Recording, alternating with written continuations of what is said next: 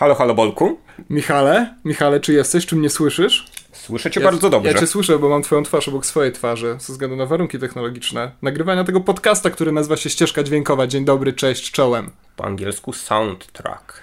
W przyszłości. Bardzo serdecznie witamy. Będziemy dzisiaj rozmawiać o bardzo różnych fantastycznych rzeczach związanych przede wszystkim z filmami, ale chcielibyśmy zacząć od ciekawostki kulinarnej. Michał pokazał nam dzisiaj nowy sposób zwijania pizzy. Michale, Mm, a więc, żeby zwinąć pizzę, należy.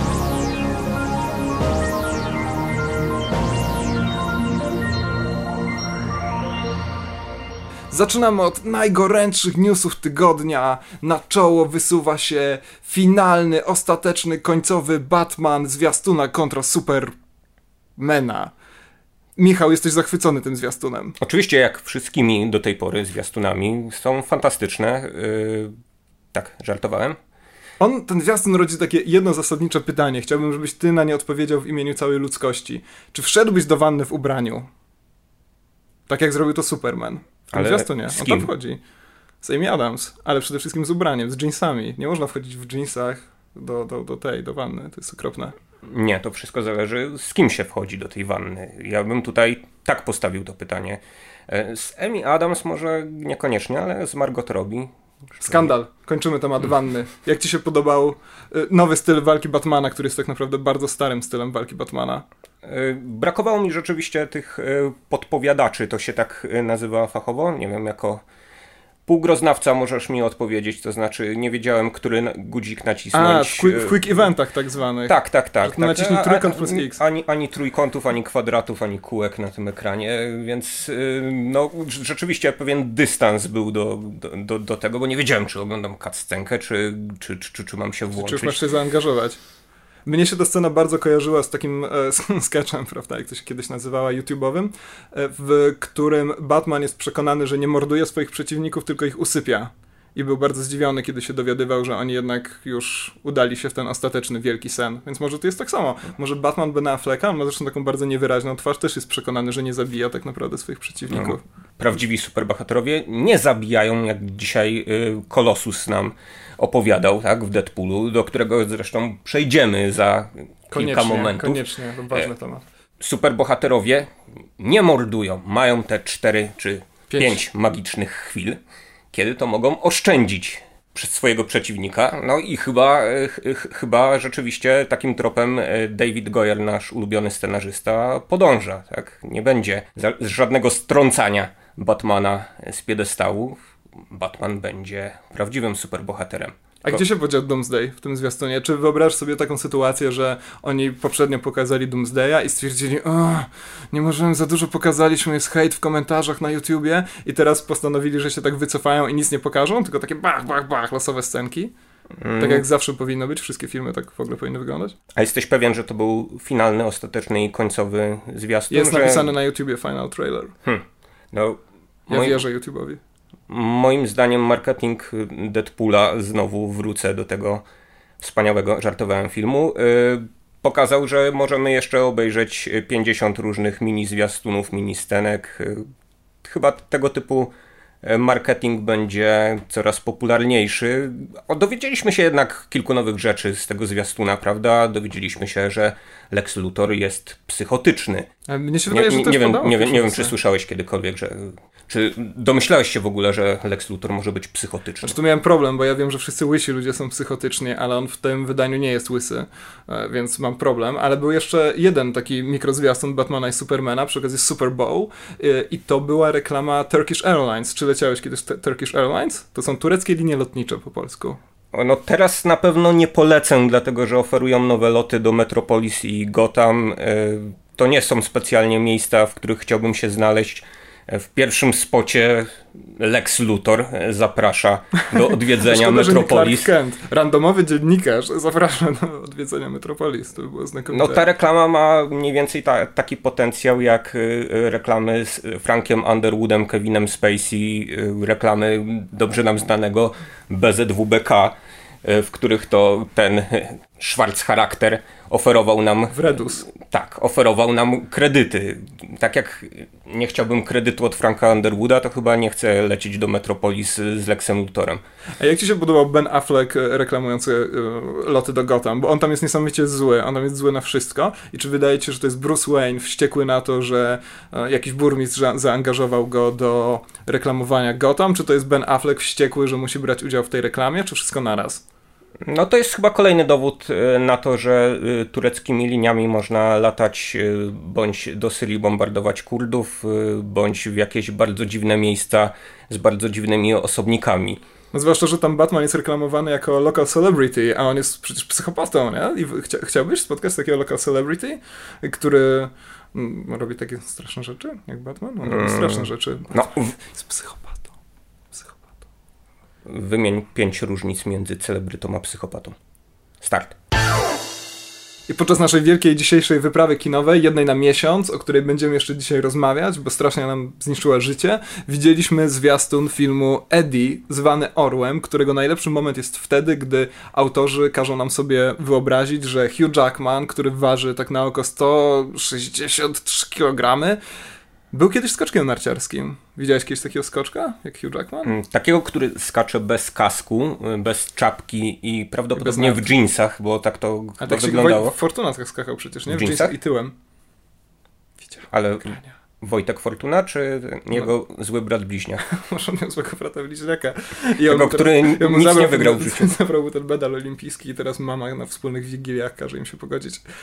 Podobał ci się ten zwiastun, Michał? Nie Forciecha Fortuny, tylko Ediego, zwanego Orłem? Tak mniej więcej tak jak oglądanie transmisji skoków narciarskich, Takie bardzo są bardzo pasjonującym sportem. E, to jest tak sport tak pasjonujący jak bierki, ale to jest bardzo, bardzo filmowy Łyżwiarstwo figurowe, bo od razu wiadomo, siatkówka. Nie, nie, nie, nie trzeba wykładać tak reguł i tak dalej, tylko po prostu no, musi dalej dolecieć i dzięki temu ten film może być eksportowany też poza Polskę i Austrię, nie? No tak paradoksalnie to jest film o człowieku, który daleko nie doleciał. Yy znaczy, będzie dramatyczne zakończenie. W, ży w, życiu być może coś Doleciał osiągnął Ja czytałem na tak? Wikipedii o nim. Polecam wszystkim e, wpis na Wikipedii o Eddie Edwardsie i on jest e, fascynujący, taki słodko-gorzki, ale na pewno bardzo warto spędzić 33 sekundy życia na czytaniu go. No właśnie, ale nie wszyscy pewnie pamiętają o co chodzi. To był taki skoczek, który e, lądował w okolicach 50, 60 w najlepszym razie 70 metra na dużych skoczniach. No a więc to była mniej więcej klasa e, naszych e, skoczków za czasów trenera Tainera. I dodatkowo ten skoczek skakał w okularach, więc tutaj, tutaj przebijał rzeczywiście na, naszych skoczków. Wąs miał także bardziej okazały niż Adama Małysza, więc no jakby jest postać na film, tak? Jest postać na film, ale bardziej postacią na film jest Hugh Jackman, który wyrasta tylko i wyłącznie na bułce z bananem. To mnie najbardziej fascynuje. W każdym razie wyląduje w kinach, taki tam dowcip był na końcu, landing in, tam co to, coś super, nie? Bo to jest skoczek i ląduje w kinach. Chciałbyś, Posługując się tą samą czerstwą poetyką, mógłby powiedzieć, że daleko w box office nie zaleci. Michał, czy najlepszym newsem tygodnia jest to, że Jonas Cuaron, czyli syn Alfonso Cuarona i scenarzysta Grawitacji, reżyseruje postapokaliptyczny film o Zorro? Czy to jest najlepszy news tygodnia? Czy to jest najlepsza rzecz, jaka ci się przydarzyła w ogóle w ciągu ostatniego tygodnia? Życia całego? Hmm? Nie. Hardcore Henry, ujęcie drugie. Wśród miliona... Hardcore Henry, ujęcie czwarte. Wśród milionów zwiastunów filmowych, jakie obejrzeliśmy przed naszym dzisiejszym programem, e, wyróżnił się jeden, który mało przypominał zwiastun filmowy. Wyglądał bardziej jak zwiastun gry komputerowej. E, mam powiedzieć tytuł? Ja? Czy ty? Powiedz. Hardcore Henry, powiedziałem. gry komputerowej dla leniwych, bo nie trzeba w nią grać. A właśnie na Filmwebie mamy napisane, że film nazywa się Hardcore, a nie Hardcore Henry, więc nie wiem, który tytuł jest poprawny, nie ale... masz tego, jak to później będziesz na torrentach wpisywać, to straszne rzeczy będą wyskakiwać. No właśnie, ja myślę, że to jest jeden z tych tytułów pułapek, tak? Takim tytułem kiedyś e, był film Key na przykład dla mnie. Na portalu Filmweb można się dowiedzieć e, jeszcze innych ciekawych rzeczy na temat tego filmu. E, między innymi takiej oto, uwaga, cytuję. Ciekawostka numer jeden. Jest to pierwszy pełnometrażowy film w historii kinematografii, który został nakręcony wyłącznie z perspektywy oczu bohatera, typowej dla gier FPS. A co z filmem Lady in the Lake? Ach, no tak, film Lady in the Lake. Smutny film z roku 1947. Który zapamiętany jest tylko i wyłącznie dlatego, że został nakręcony z pierwszej osoby. Jest to, o ile dobrze pamiętam, czy to jest adaptacja Chandlera? Jakaś kolejna? Tak, tak. Mamy Filipa Marlowe, którego nie widzimy na ekranie, ponieważ on patrzy, a my wraz z nim. Widzimy go chyba w lustrze. Czy tam jest taki zabieg jakiś? Nie pamiętam, nieważne, zastanówmy się nad tym, czy wolimy oglądać Filipa Marlowa, czy Cyborga, który musi uratować swoją żonę, bo o tym opowiada Hardcore Henry, to znaczy bohater, czy też my jednocześnie, wow, mindfuck, nie wiadomo o co chodzi, budzi się nagle, otwiera oczy, widzimy jego piękną żonę, która przerobiła go na cyborga. Czy z miłości, czy miała jakiś swój własny plan, czy dlatego, że on właśnie przeszedł jakiś wypadek samochodowy? Nieważne, żona zostaje porwana, Hardcore Henry za nią pędzi, a my razem z nim. Szalona akcja, adrenalina, podniecenie, a wszystko to wyprodukowane przez Timura. Bechman Betowa. Bechman Betowa, którego znamy z, ze straży, tak? Z tych nocnych straży, drugiej straży, jakiejś tam innej straży. On został importowany już e, do Hollywood, tak, tak. Zrobił tam e, no, przynajmniej dwa filmy. Zrobił, zrobił Wanted ściganych, no i zrobił film o wspaniałym tytule e, Abraham Lincoln, łowca wampirów. A, tak, tak, tak, który doczekał się też jakiejś e, zrzynki ze strony Azylum. E, nieważne, w każdym razie bardzo interesujące jest to, że ten film się, znaczy Hardcore Henry, się idealnie chyba wpisuje w taką kulturę let's playową, to znaczy oglądamy sobie na YouTubie jak ktoś inny gra i my nie musimy absolutnie nic robić. To jest fajny powrót do takich czasów, kiedy chodziło się do sąsiada, który miał komputer, a ty nie miałeś komputera i on grał w Gotika, a ty patrzyłeś mu przez ramię, albo on grał jeszcze wcześniej w Wolfensteina, a on chodził, a ty naciskałeś Control.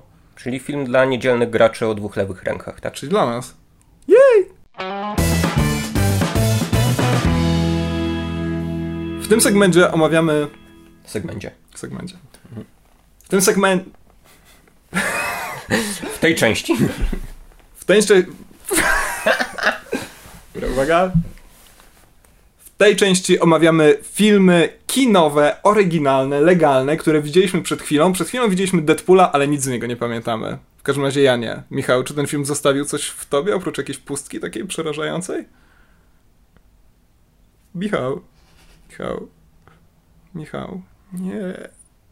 Aha, to była, e, przepraszam, mała kontra dla słowotoku Deadpoola. Próbowałem się wyciszyć, pomyśleć o tym, co Ryan Reynolds do nas mówił. Nie wymyśliłem. Czekałeś na Deadpoola? To był taki film, który myślisz, o kurczę, wreszcie super adaptacja komiksu, RK, krew, przekleństwa, takie, takie jest naprawdę życie. Nie to, co nam serwują te wszystkie disneyowskie produkcje dla dzieci. Szczerze, po zobaczeniu zwiastuna wydawało mi się, że to będzie film dla gimbazy. to był najgorszy zwiastun w historii. To niesamowite jest to, że go tak strasznie eksploatowali. Była jedna scena akcji, którą puszczali we wszystkich zwiastunach, a później okazało się, że to jest spoiler alert, jedna z dwóch scen akcji w całym filmie. No i niespodzianka, mamy film dla gimbazy. Y, schizofreniczne, jak sam zauważyłeś e, w tramwaju, w którym, w którym wracaliśmy z kina, że z jednej strony mamy Erkę, która eliminuje tą grupę wiekową, do której wydawałoby się, że ten film jednak jest skierowany. No tak, ale być może twórcy nastawili się na zarobek y, poza Stanami Zjednoczonymi, gdzie jak wiadomo e, wszyscy w głębokim poważaniu mają kategorie wiekowe i słyszałem już o takich przypadkach, że małe dzieci przychodziły. Na Deadpoola? Tak, z, z, rodzicami. Akurat na naszym seansie nie było żadnych małych dzieci, które by ja się Ja widziałem, że się tam niebogłosy Siedziały tak. pod, e, tym, pod, pod, siedzeniem, pod moim jedno siedziało i mi cały czas przeszkadzało. Aha. E, Deadpool to jest e, adaptacja serii komiksowej Marvela. Deadpool został stworzony dawno, dawno temu przez Fabiana Nichenza i Roba Liefelda, to znaczy oni właściwie gdzieś tam, Liefeld przede wszystkim, gdzieś tam pierwszy narysował, tylko i wyłącznie dlatego, że był piekielnie leniwy.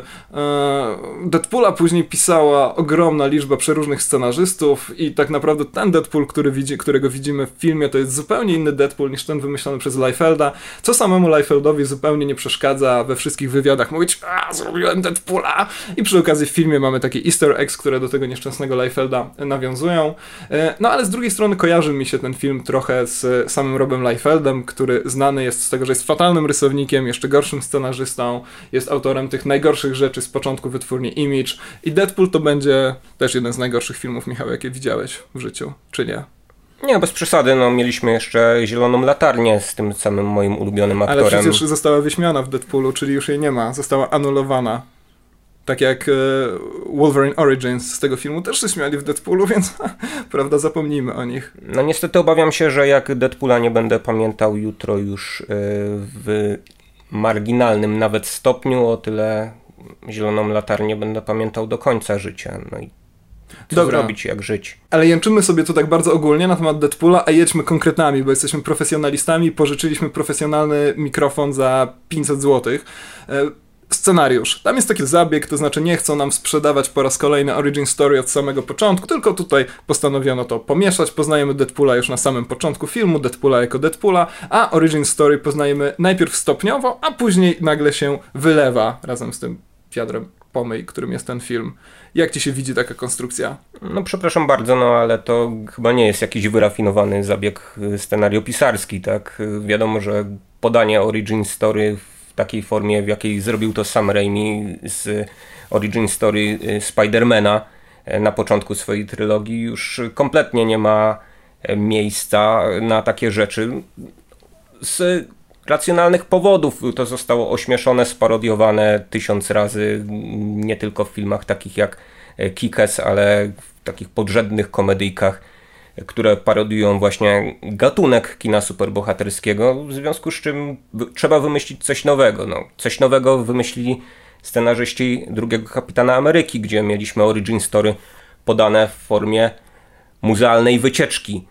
Tam poznajemy Kapitana Amerykę wraz z odwiedzającymi Muzeum Kapitana Ameryki. No i to był jakiś taki autotematyczny żart i dobry pomysł nowatorsko podający jednak ten dosyć ograny, bardzo konwencjonalny schemat. A tutaj mamy godzinne origin story wmontowane rzeczywiście zaraz po ekspozycji filmu tą jedną scenę akcji, bo muszą ją rozciągnąć. Rozciągają ją w ten sposób, że dzielą ją po prostu tym nieszczęsnym origin story, który jest jeszcze w miarę ok, bo jest to jakaś tam mnie nawet trochę bawiąca wariacja na temat e, tradycyjnego schematu, ale problem zaczyna się, kiedy skupiają się tylko na tym origin story i wychodzi też główna wada tego filmu, czyli e, ogromne problemy z dynamiką, z rytmizacją tego wszystkiego, bo cały ten fragment, kiedy on jest tortur torturowany, torturowany, jest tak piekielnie, nieznośnie nudny. Ja wolałem, żeby mnie wsadzili do tej kabiny tleno-beztlenowej i tam mnie zamęczali, bo straszliwie na tym cierpiałem.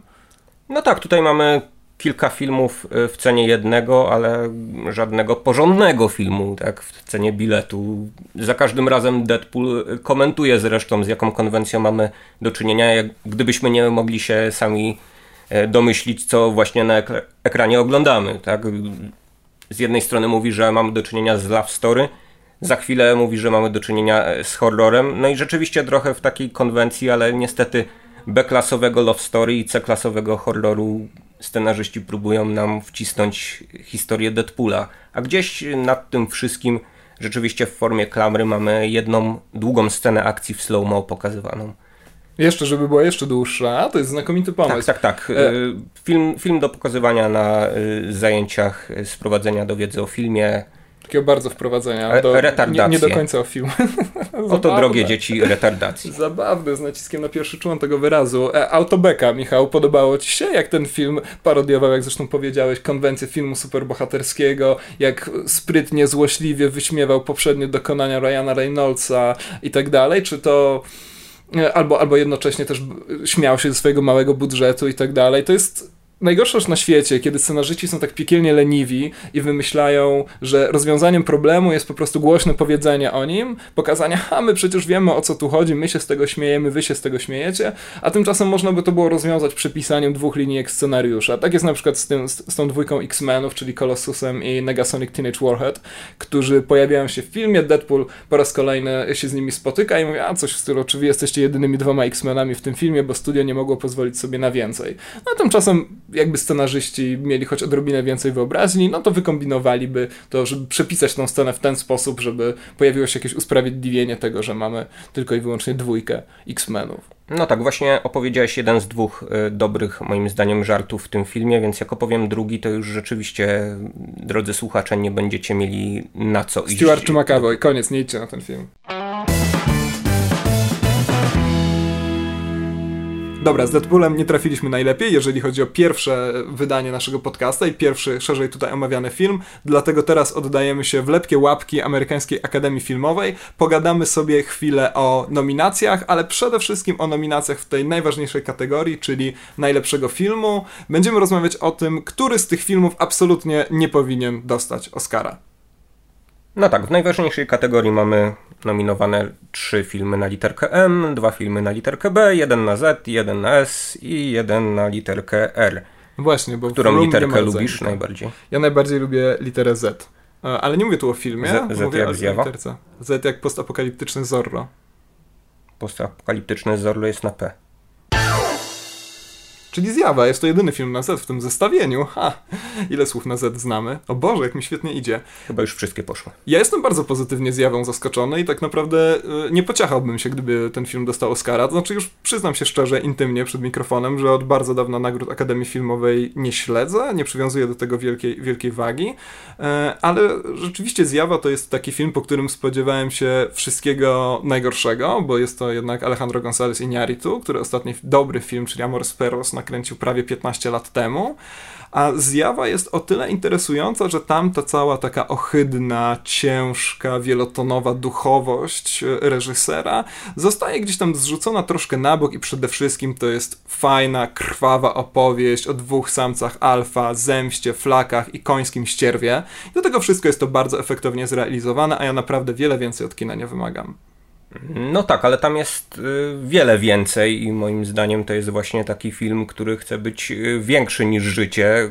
Mamy osławione już y, sceny Starkowskiego, przekopiowane przez operatora ludeckiego wręcz jeden do jednego z różnych filmów Tarkowskiego.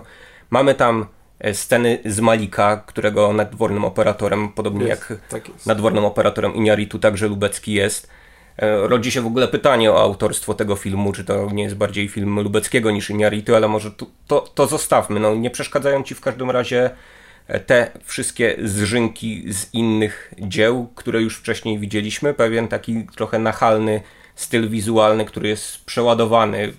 Ok, jest ciężki, ale właśnie nie ciężki w taki na- naturalistyczny sposób, tylko jak powiedziałeś, ale ciężki, bo wypełniony ciężką metafizyką ładowaną nam no z pozycji takiego kaznodziei jednak, tak, który nam tutaj sprzedaje wielką historię, wielką historię, wielką metafizyką podszytą. No ja właśnie miałem wrażenie, że Iñárritu ten swój dydaktyzm ograniczył bardzo mocno i tak naprawdę wydawało mi się, że wpychano mi pewne tezy do gardła tylko w dwóch czy trzech scenach, e, a jestem w stanie to przetrawić i wydalić bez większego problemu. E, Dlatego mnie to bardzo nie bolało. W ogóle mam wrażenie, że ten film powstawał trochę w ten sposób, że Iñárritu gdzieś tam przywiązali do któregoś z tych drzew, które tak często widzimy w kadrze, robili ten film trochę obok niego, a on tylko wstawał w nocy i coś tam, coś tam dodawał siebie, bo ja jestem Iñárritu i ja mam tutaj tą swoją politykę autorską bardzo wyraźną i chcę to, chcę to wmontować, a wy mnie nie powstrzymacie. No ale jednak miał tylko go, kilka godzin i to w dodatku w nocy, więc nie udało mu się zepsuć tego filmu. To zresztą ty mi w naszym prywatnym liściku kiedyś napisałeś, że Iñárritu bardzo chce ten film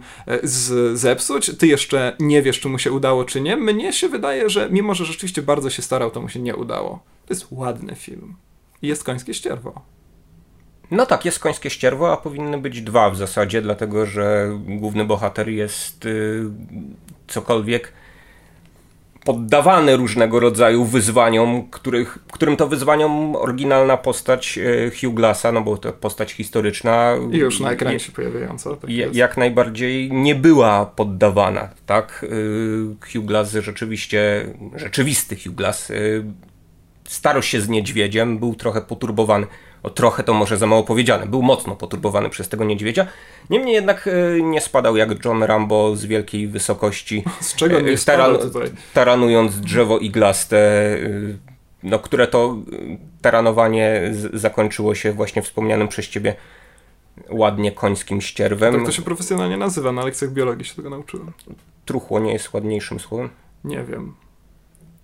W każdym razie w... Co, co, co z tym niezniszczalnym bohaterem? On ci, on ci pasował do tego obrazka naturalistycznego, realistycznego w taki mocny, krwawy sposób? Czy no może rzeczywiście powinniśmy tutaj pójść tym tropem metafizycznym i dojść do wniosku, że jednak mamy do czynienia z jakimś upiorem, tak? Tylko dlatego można jakoś wytłumaczyć to, że Leonardo DiCaprio jeszcze na ekranie żyje. Tak? No Revenant to jest w końcu ktoś, kto umarł, ale jednak ciągle żyje. Tak. E, to, to rzeczywiście o, o, Ożywieniec tutaj... po polsku, tak? O, jeśli, pięknie. jeśli mielibyśmy myślę, myślę, że jakiś polski tłumacz RPG by wykombinował coś fantastycznego.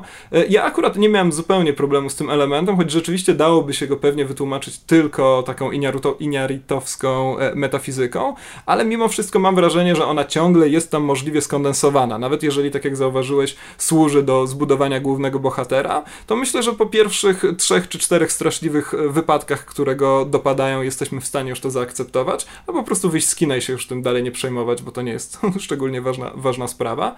E, I jednak rozkoszować się, bo ja gdzieś tam chyba na granicy rzeczywiście rozkoszowania się mógłbym ocenić swoje e, doświadczenia z tym filmem. Taką historię rodem z Kurwooda na przykład, którego za młodu zresztą uwielbiałem, tylko dużo bardziej hardkorową. I właśnie prosta historia, fabuła, którą można by było streścić w dwóch zdaniach, metafizyka możliwie zduszona na ten strawny poziom. Tak jak y, mówiłem, nie porąbię się, jeżeli ten film dostanie Oscara.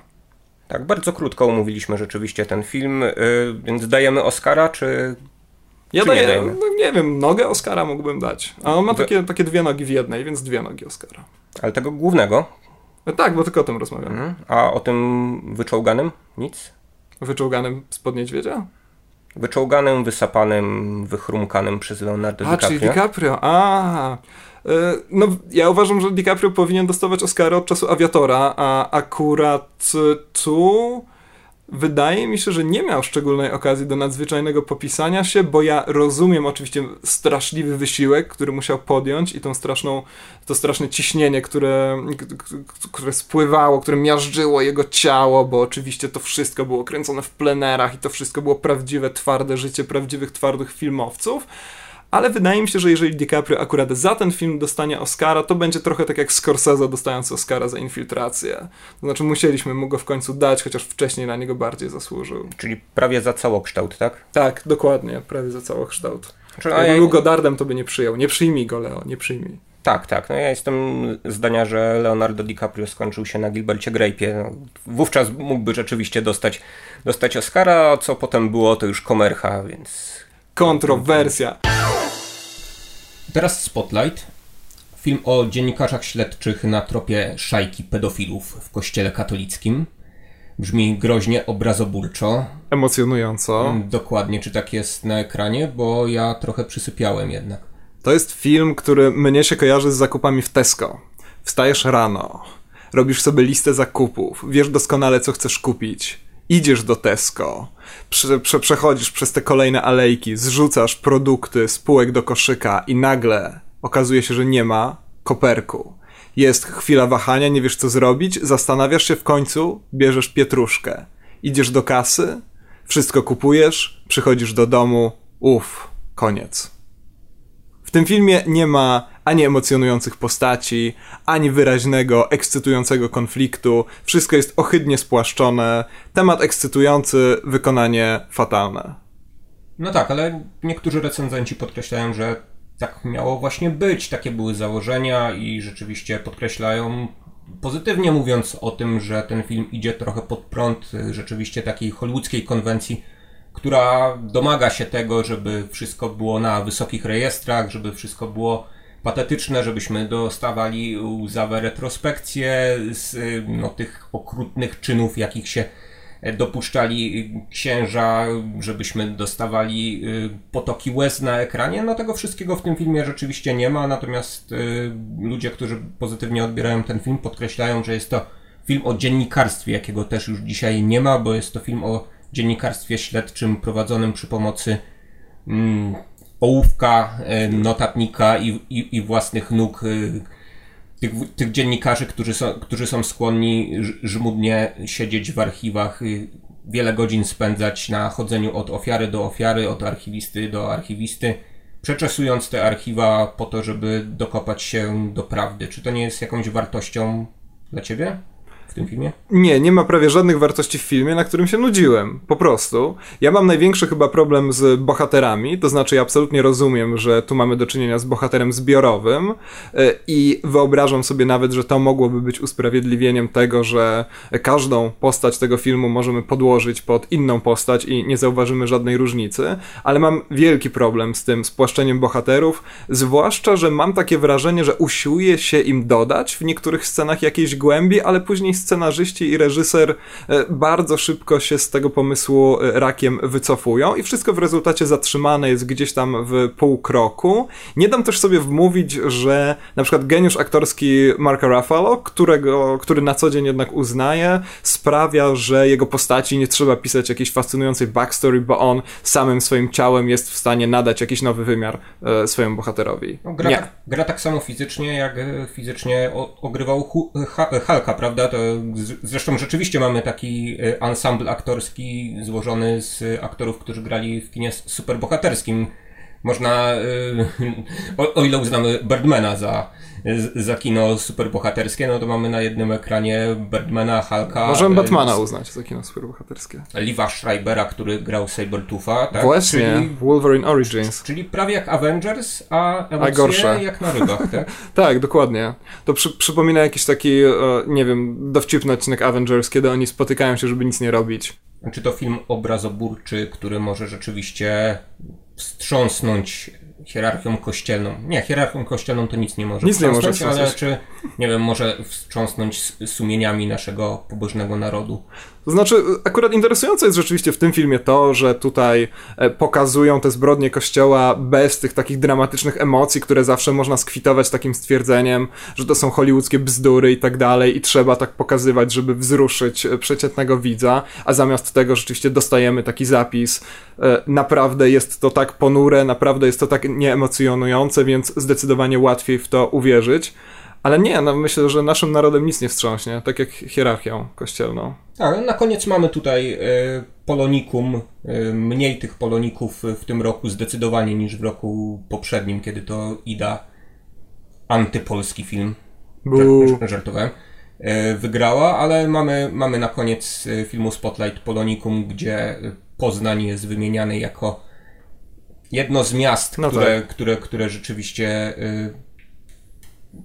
też, y, którego też ten proceder y, pedofilii kościelnej... No tak, ale trzeba dotrwać do tych napisów końcowych, dotyczył, tak. Jeżeli, ktoś, jeżeli ktoś by nie zauważył tam Poznania, to, to sprzedajemy, że Poznań Poznań też tam jest. Kończymy granicą Poznania. A nie, jeszcze y, jaka część Oscara dla filmu pod tytułem Reflektor punktowy? Cóż, film jest o pedofilii, więc yy, kusiłoby przyznać pewne niesforne części ciała, ale ale może nie, może się jednak powstrzymajmy od Spoko, tego. wyłączyłem nagrywanie. Następnym filmem w naszym porządku alfabetycznym, zupełnie autorskim, jest Room. Zacznijmy od obowiązkowego dowcipu na temat filmu Tomiego Wiseau. Zrobiłem tak, żeby każdy mógł sobie wstawić tutaj o, dowcip. hi Mark. I koniec. Przejdźmy już do samego filmu. E, jaka część Oscara dla Room? Ręka? Noga? Głowa? Serce?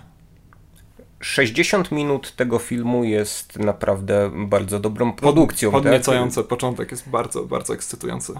Tak, i rzeczywiście to jest, to jest ta część, która, nie spoilując za mocno, tytułu dotyczy. No ale niestety mamy także e, ciąg dalszy, kilkadziesiąt minut, e, które. Naiwnej są... narracji, zwolnionego tempa, najgorszego amerykańskiego kina niezależnego. No właśnie, które kompletnie łamią też konwencję opowiadania. Wcześniej mamy do czynienia z czymś na granicy thrillera i dramatu obyczajowego, no a potem rzeczywiście jakaś niezależna produkcja, tak zwane kino sandansowe nam się z tego robi. Ciężko mi się było w tym odnaleźć. Tak, początek jest rzeczywiście ekscytujący, zwłaszcza te próby wydostania się z pokoju. Ja podchodziłem do tego filmu z totalnie czystym kątem, to znaczy nie wiedziałem, cóż się tam dalej wydarzy, dlatego mogłem się tak naprawdę ekscytować e ewentualnym wynikiem tych prób wydostania się z pokoju. No, ci z was, którzy pewnie przeczytają jakieś najprostsze gazetowe mm, streszczenie tego filmu, to będą się już musieli domyśleć, jak może się skończyć taka próba na przykład w 10 czy 15 minucie filmu, ale jest to rzeczywiście bardzo intrygujące, ciasne, mocne, duszne, e, bardzo dobrze zagrane przez e, dziewczynę Abeda Nadira z Community. Brie Larson, mur murowana faworytka do Oscara za rolę pierwszoplanową, tak? Nie wiem, czy murowana, bo nie wiem, jakie tam są jeszcze. Eddie Redmayne. E, tak, tak. Seksistowski żarcik. E, w każdym razie wniosek jest taki, że zostawić bohaterów w pokoju należy jak najczęściej. Tak, mam nadzieję, że sequel będzie w całości rozegrany w piwnicy.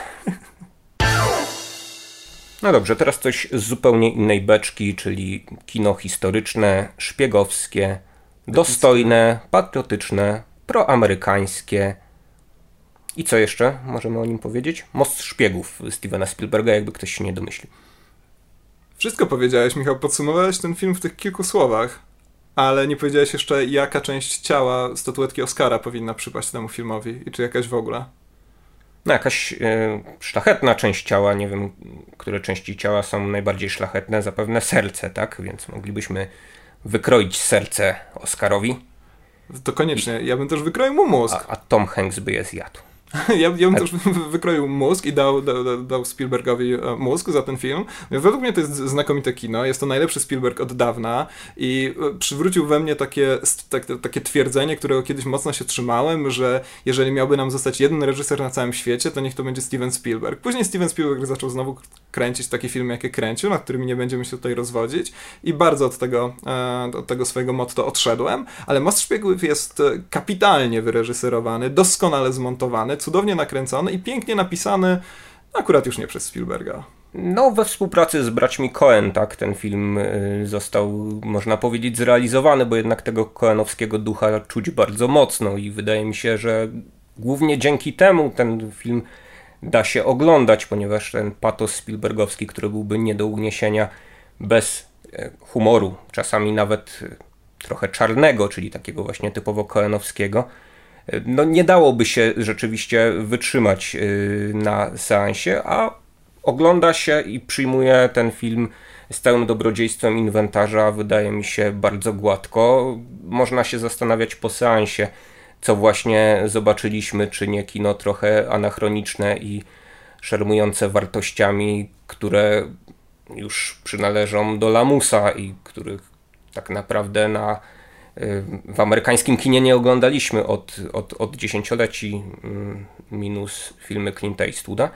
Ja powiedziałem wcześniej o tym, że Steven Spielberg absolutnie wszystko w tym filmie zrobił oprócz napisania go, co oczywiście nie jest prawdą, jak podpowiada mi IMDB, ale chodzi mi o to, że w tym filmie doskonale widać, jak w fantastycznej symbiozie żyje Spielberg ze swoimi pracownikami. E, I o tyle, o ile wiem, wiemy oczywiście, z kim robi zdjęcia i że robi to od dawna, to zastanawiam się, jak wygląda jego relacja z montażystami. Nie wiem, czy to są ci sami montażyści, z którymi on zwykle współpracuje, bo ten film jest zmontowany doskonale. To jest chyba najlepiej zmontowany film Spielberga od czasów Szczęk. To znaczy jedna informacja, jedno cięcie. Dzisiaj się już tak filmów nie kręci, że zabrzmie tak jak zwykle brzmie, czyli jak stary dziad, który na wszystko narzeka. E, I to jest akurat wspaniała zaleta tego filmu. Ten anachronizm w tym momencie e, cudownie, cudownie się wygrywa.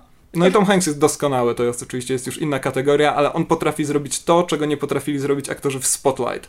To znaczy on jakoś dziwacznie wygnie usta, gdzieś tam niespodziewanie mrugnie prawym oczkiem, usiądzie na krześle pod e, takim nietypowym kątem i w ten sposób jednocześnie buduje tę swoją postać. Także bracia Cohen i jeszcze ten jeden trzeci człowiek, który pisał scenariusz, o którym nikt nie pamięta, e, nie muszą e, dawać mu jakiegoś rozbudowanego backstory, bo Hanks to wszystko swoim własnym ciałem wygrywa.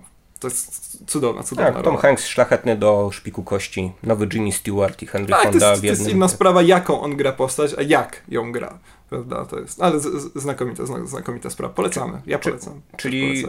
Oscar dla nienominowanego Toma Hanksa, tak? Od nas. Cały Oscar. Od, honorowy. Od, paluszków u stóp po czube, czubeczek główki. Ale nie taki za całokształt, za ten film. Za ten film, tak. Dobrze. Bo według mnie w ogóle Hanks zaczął fantastycznie grać może w ciągu ostatnich 6-7 lat. No tak. Brak Oscara za kapitana Philipsa też jest. Boom, Akademio. Wstydem, wstydem. Mm, Marsjanin, tak jest co byś dał? Nie, nie, nie zostało już nam dużo części Oscara. Ja akurat nie mam problemu, bo ja bym temu filmowi nic nie dał. Ja mu zabrał. Jeżeli ten film dostał jakieś Oscara, to ja bym tam poszedł i mu zabrał tego Oscara. Zrobię to. No tak, film o tym, że agroturystyka jest wszędzie możliwa, o tym, że ziemniaki dobrze się przyjmują pod każdą szerokością geograficzną, nawet tą, która wykracza poza ziemskie bieguny. No i w zasadzie też, też o tym, że największą tragedią jest, gdy już nie ma keczupu do tych ziemniaków. Drew Goddard napisał scenariusz do tego filmu. Drew, Drew Goddard, którego znamy z domku w środku lasu, ten, tego filmu wy, wyprodukowanego przez Widona i z Daredevila przede wszystkim. Druga, który zapisał się w swojej krótkiej historii jako całkiem niezły scenarzysta, po czym odwala takiego Marsjanina, który jest koszmarny. Ja czytałem książkę, na podstawie której Marsjanin powstał i widać wyraźnie, że to jest rzecz napisana przez faceta, który rzeczywiście zna się, zna się na Marsie, mówiąc najprościej, postanowił napisać o tym jakąś e, fabułę, więc znalazł sobie książkę, z której wyczytał, że powinien być pierwszy, drugi i trzeci akt i tak dalej i wszystko zrobił według takich bardzo prostych schematów. No ale wydawało się, że kiedy e, ta książka będzie adaptowana przez Godarda i Scotta, to rzeczywiście e, wyjdą poza te takie najprostsze elementy, schematy scenariuszowe i tak dalej. Tymczasem nie, ten film jest tak obleśnie napisany. Strasznie cierpiałem, kiedy go oglądałem. No to chyba tylko dlatego, że nie widziałeś dziewczyny z portretu, tak? Y, natomiast y, wydaje mi się, że było wiele więcej y, złych filmów, które, które były nominowane w głównej kategorii do Oscara lat temu. Dwa, trzy, czy może, czy, czy, czy, czy, może nawet pięć Marsjanina jednak bym nie stawiał koło takich filmów jak choćby Służące no ale. Służący miał M. Stone. Boom, plus 10 punktów. No dobrze, tak. Tutaj y, rzeczywiście jakąś pomyłką jest y, nominowanie Mata Damona, który rzeczywiście nie schodzi z ekranu, ale wciąż jest Matem kartoflanym Damonem. Może rzeczywiście te ziemniaki tutaj do niego, do niego pasują. Problem jest inny z tym filmem. Problem jest taki, że próbuje się sprzedać ten film w konwencji Feel Good Movie od początku do końca. No i wypłaszcza się zupełnie dramatyzm tego filmu. Trudno się przejmować rzeczywiście losami tego bohatera samego na Marsie, e, skoro on rzeczywiście co jakiś czas rozładowuje potencjalne napięcie słuchaniem szlagierów disco z lat 70., czy właśnie no, płaczem nad e, tymi wcześniej wspomnianymi ziemniakami. Nie da się ciągnąć seansu przez dwie godziny, opowiadając tylko i wyłącznie o disco i o ziemniakach. Próbował Bellator, no, dobrze nie było tam disco, no, ale też, te, te, też na tym poległ. Michał, a czy wiesz, ile za jednego ziemniaka kupiłbyś benzyny w świecie Mad Maxa? Przechodzimy do Mad Maxa. Sądzę, że współczynnik wymiany to chyba tutaj jeden do jednego, ponieważ benzyna w świecie Mad Maxa... Jedna benzyna. Je, tak, tak, tak. Je, je, jedna benzyna za litr ziemniaków. No, wynika to rzecz jasna z tego faktu, że w świecie Mad Maxa benzyna jest towarem równie deficytowym jak ziemniaki na Marsie, prawda? Natomiast jeśli chodzi o dawki adrenaliny, jakie są pompowane w Mad Maxie, no to tutaj Marsjanina chyba ten film y, przebija o... Rozjeżdża. Tak, tak, o miliony lat świetlnych. Y, zgadzasz się, że y, w kinie akcji dawno czegoś takiego nie widzieliśmy na ekranie, o ile kiedykolwiek widzieliśmy ten, tego typu film akcji. W ogóle w kinie rzadko coś takiego widzimy. Ja bym Mad Maxowi dał jedną statuetkę, jest to Uber Oscar za zdefiniowanie kina. Jestem przekonany, że jak za 500 tysięcy milionów lat kosmici znajdą wśród artefaktów naszej kultury tylko i wyłącznie najnowszy film Millera, to od razu zrozumieją, o co chodziło w kinie. O ruch, ruch, jeszcze więcej ruchu. Niczego więcej naprawdę nie trzeba. Super. Film akcji przez duże A. E, jaką część e, Oscara dajemy Mad Maxowi? Hmm, trudne pytanie. Tutaj e, rzeczywiście wśród nominowanych ten film wyróżniłbym możliwie najszerzej, więc na pewno bicepsy, tak? Oscar nie ma bicepsów, to jest wymoczek. Nie, Oscar to rycerz, tak? Żołnierz. W każdym razie napakowany wojownik. Aha, dobrze. To teraz mniej napakowany, zabraliśmy mu bicepsy. Oficjalnie trafiają do Mad Maxa. Okej, okay, teraz film Brooklyn, którego ja nie widziałem. Michał, powiedz mikrofonowi, co sądzisz o tym filmie? Trudno jest o tym filmie opowiadać, bo to rzeczywiście taki film do kontemplacji wizualnej bar bardziej niż e, streszczania fabuły. Fabuła jest niemalże jak w Mad Maxie, bo bohaterka Irlandka jedzie do Stanów Zjednoczonych, po czym wraca i ma wielkie rozterki sercowe, życiowe, Super. czy ma wracać do E, do tytułowej dzielnicy w Nowym Jorku. Koniec końców ten film jest jednak wizualnie tak ładny, tak ładnie operuje nostalgią za latami 50. XX wieku, że rzeczywiście y, można się w tym filmie zakochać jak w Irlandii i wydaje mi się, że to chyba najlepszy film mający nowojorską dzielnicę w tytule od Manhattanu Woody'ego Allena. Jaka część Oscara? Oj, serce chyba już rozdaliśmy, prawda? Tak, to znaczy my bardzo sobie lekceważymy te organy i rozdajemy na lewo i prawo. Jeżeli nie serce, a mózg trafił do Stevena Spielberga w Moście si. Szpiegów, to chyba nie ma lepszego filmu wśród nominowanych, rzecz jasna, któremu moglibyśmy sprzedać serce Oscara. Czyli co, zabieramy to serce? I wręczamy Spielbergowi? Jak, te, jak ten Mistrz Świata, której dali e, nagrodę i później zebrali. No ale dobra, może, serce... Może, może dwie połówki serduszka, o, tak? Znakomicie. Lewa komora dwa, dla Brooklynu. Dwa, dwa, filmy o, osadzone w latach 50. XX wieku. Dwie połówki pomarańczy. Ostatni film oscarowy, jaki omawiamy dzisiaj, to Big Short po polsku. Yy, wiem, wiem. Wiel, wielka krótka. Duża krótka. Mówiłeś mi, nie pamiętam. Wielka, krótka, pardubicka, tak? Y, może nie będziemy tego przekładać jednak na język polski, bo to skomplikowane pojęcia ekonomiczne.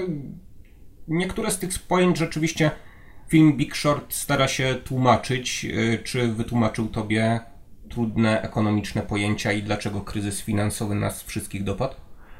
Wytłumaczył mi trudne ekonomiczne pojęcia właściwie po prostu na tyle, na ile powinienem je zrozumieć, żeby zaangażować się w film. E, I na początku rzeczywiście gdzieś tam starałem się notować te wszystkie CDS, CDU, CSU, LSD, HBO, e, ale bardzo szybko zorientowałem się, że w sumie nie jest to potrzebne, żeby zaangażować się w ten film, że tam mimo całego tego e, chaosu, nazewnictwa i tych różnych ekonomicznych bzdur, z całym szacunkiem dla ekonomistów, albo nie, ten film mnie akurat nie nauczył szacunku dla ekonomistów, jest jestem w stanie zrozumieć, kto tu jest dobry, kto jest zły, czemu ci ludzie tak naprawdę do końca nie są ani dobrzy, ani źli, na czym polega konflikt tragiczny i tak dalej. Także esencja filmu wypływa dokładnie wtedy, kiedy e, trzeba. No, kapitalnie jest napisany ten scenariusz. Polecam. Czyli co, najlepszy film do tej pory o kryzysie finansowym? Mieliśmy Chciwość Jesse Chandora parę lat temu, mieliśmy Wilka z Wall Street, Martina Scorsese, no i to chyba trzeci taki wielki Mówię o budżecie. E, film o kryzysie finansowym, jak na tle tych pozostałych widzi Ci się ten film? Mnie się chyba najbardziej w tym filmie podobało to, że tak doskonale oddaje cały ten ekonomiczny chaos i to zarówno jeżeli chodzi o scenariusz, jak i o formę, oddaje to, że tak naprawdę ci złowrodzy finansisty, finansiści ści też do końca nie kumają, co robią. Zresztą Ryan Gosling w pewnym momencie zdradza, że oni korzystają z tych skomplikowanych określeń tylko po to, żeby zmylić takich przeciętnych e, widzów jak ja. E, więc ta tożsamość treści i formy bardzo, ba, bardzo mnie tutaj rajcuje. No tutaj akurat poznajemy kilka osób, które zrozumiały o co chodzi y, banksterom, tak? Którzy próbowali nas łupić przez lata na giełdzie i którzy to ludzie próbowali rzeczywiście y, obrócić tę broń, którą banksterzy stosowali przeciwko nim samym. E, tylko pytanie jest, czy rzeczywiście mamy do czynienia z pozytywnymi postaciami, czy z postaciami, które tak są pokazywane w tym filmie, bo tak naprawdę mamy do czynienia z uczestnikami rynku, którzy dosyć cynicznie wykorzystali pewne założenia instrumentów pochodnych, czyli takich skomplikowanych instrumentów finansowych. Boring. Tak, tak, tak. Przepraszam bardzo. Y, dobrze, czy mamy pozytywne postacie, czy, czy, czy rzeczywiście ten film manipuluje jakoś nami, pokazując na przykład y, wielkie rozterki Steve'a Carella, który nie wie, czy przytulić milion dolarów, czy nie? No właśnie, no bo tak naprawdę, jeżeli oni podejmują jakieś takie mm, działania, które my odbieramy jako pozytywne, to bardzo szybko okazuje się, że one mają być przede wszystkim dla, pozytywne przede wszystkim dla ich portfeli. E, najfajniejszą sceną tego filmu, taką najbardziej łapiącą za serce i najbardziej ludzką w kontekście tego e, całego e, ekonomicznego gadania jest ta, kiedy Brad Pitt patrzy tymi swoimi starymi, już smutnymi oczami na dwójkę młodych podopiecznych i mówi im, pamiętajcie, że jeżeli wy wygracie, to miliony ludzi przegrają i oni wtedy nawet, ja myślę, że, że, że spojrzał im w samo serce, oni się zastanawiają wtedy nad swoim życiem. To jest bardzo poruszające. Tak czy owak zgadzamy się chyba, że y, forma tego filmu, forma takiego trochę edukacyjno-oświatowego filmu o kryzysie finansowym, jednocześnie filmu fabularnego z wielkimi gwiazdami, y, tutaj sprawdza się absolutnie. Tak jak powiedziałeś, ten chaos y, montażowy trochę oddaje chaos rynków finansowych. Z drugiej strony pewne procesy na giełdzie zostają nam wytłumaczone, czy to przez Margot Robbie siedzącą w wannie, czy przez Selenę Gomez grającą w kasynie. I to jest chyba y, dość, dość proste do zrozumienia nawet dla osób, które nie odróżniają od kredytu od depozytu. No to jest w ogóle e, wielkie wyzwanie dla scenarzysty, w jaki sposób wprowadzić ekspozycję w takim filmie, którego bohaterami w dodatku są zawodowi finansiści, zawodowi ekonomiści, gracze i tak dalej, bo przecież oni nie mogą nagle między sobą zacząć rozmawiać o tym, co oznaczają poszczególne skróty, na czym e, polegają poszczególne procesy i tak dalej, i tak dalej. Więc tutaj scenarzysta stwierdził po prostu, że nie będzie się bawił w taki fałsz filmowy, który udaje, że nie jest fałszem, tylko wprowadzi po prostu osoby trzecie, e, które w bardzo sympatyczny i taki bardzo mocny sposób, tak jak ta scena w kasynie, e, obrazują to, e, o co chodzi. Taki bardzo ryzykowny zabieg, bo to jestem przekonany, wielu osób nie przekonało, ale mnie pasuje jak najbardziej. No, ciekawe, reżyser komediowy Adam McKay zrobił ten film i może rzeczywiście te sceny najbardziej pasują do jego dotychczasowego emploi, prawda? Więc koniec końców, jaka ocena, jaką część Oscara dajemy Big Short? Rzucamy jakieś. Y, Kieszeń na portfel. Myślałem, że jakieś y, Oscarowe truchło, czy też ścierwo padłego Oscara rzucimy tym hienom z Wall Street. Dokładnie, rzućmy im to. Jedzcie, hieny, żryjcie. Bo pordzewiały miecz Oscara. Dla Big Short. Szlachtujemy sobie tutaj wesoło statuetkę Oscara, pocięliśmy ją na malutkie kawałeczki, ale chyba jeszcze parę nam zostało, żeby obdzielić innych nominowanych, a być może także filmy, które nie zostały nominowane, więc chwilę spędzimy na nasze typy, kto powinien dostać inne części Oscara. Pięści Oscara przede wszystkim dla Kuglera, autora, scenarzysty i reżysera Creed'a, czyli spin-offa, który jest jednocześnie kontynuacją, chyba przede mhm. wszystkim kontynuacji Rockiego. Ja jestem bardzo może, zdziwiony. Może lewa pięść dla Sylwestra Stallona jednak, tak? A prawa dla Ryana Kuglera. Bo... Dobrze, będą śmiesznie wyglądać. A może się będą trzymać za rączki na spacerach. Slajowi się należy chyba, tak? Ja jestem w ogóle bardzo zdziwiony, że e, Akademia nie doceniła tego filmu jakoś e, wyraźnie, bo wydaje się, że on jest e, po prostu nakręcony. Białe tego, że... A, dokładnie. Ale wydawałoby się, że on idealnie pasuje do tego upbeatowego klimatu Akademii, która lubi takie efektowne filmy. No jest to najlepszy taki klasycznie gangsterski film, gangsterski, bokserski, od czasu chyba pierwszego Rockiego. Brak nominacji dla reżysera i za scenariusz uważam za skandaliczny. Fanga w nos się należy. Stallone wybitny? Stallone chyba najlepszy, y, jakiego widziałem na ekranie. Ale tak nie porównując do innych Stallonów? Tak, y, jako, Stallone jako Stallone, dalej w y, kategorii slajowej. Wiadomo, że to jest y, rola dla niego stworzona. Sam sobie zresztą stworzył tę rolę i to jest y, niesamowity hołd, e, który Ryan Coogler tym filmem składa. Ryan Coogler zresztą był pomysłodawcą tego filmu. Hołd, który składa dla Rockiego, ale który jednak e, sprawdza się również jako autonomiczny film. Mieliśmy w tym sezonie i w następnym zapewne znów będziemy mieli szereg filmów, które bazują na tej naszej nostalgii za latami 90., 80., a nawet czasami 70.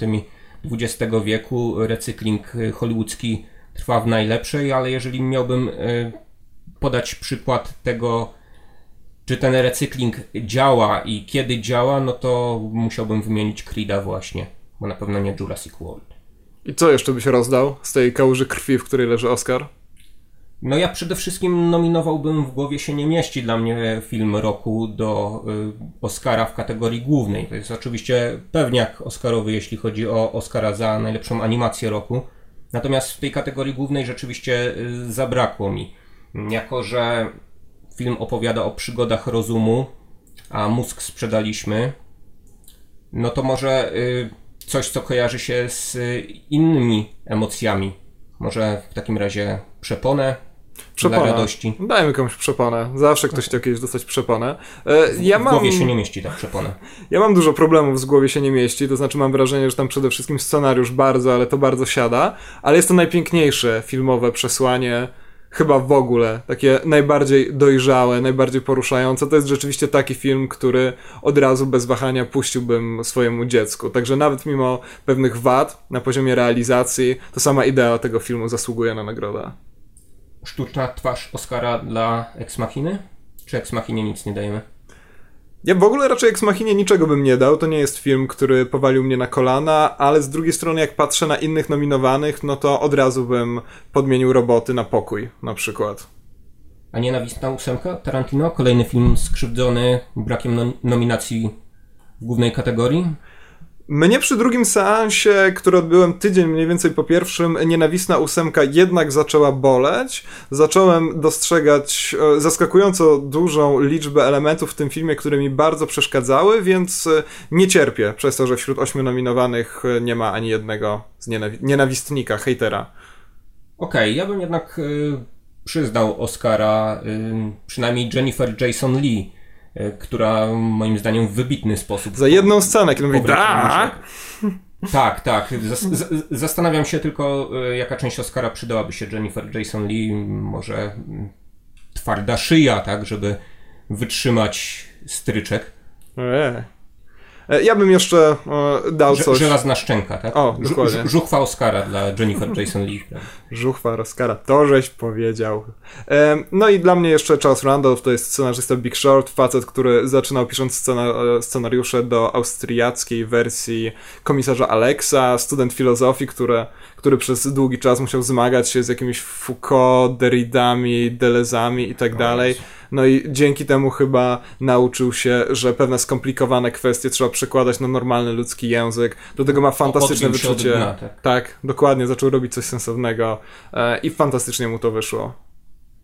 No to świetnie, poszlachtowaliśmy chyba całego Nic nie Oscara, zostało. Prawda? To, te resztki wkopmy pod kanapę i zapomnijmy o tym. Może wyrośnie nowy Oscar, jak zasadzimy te resztki.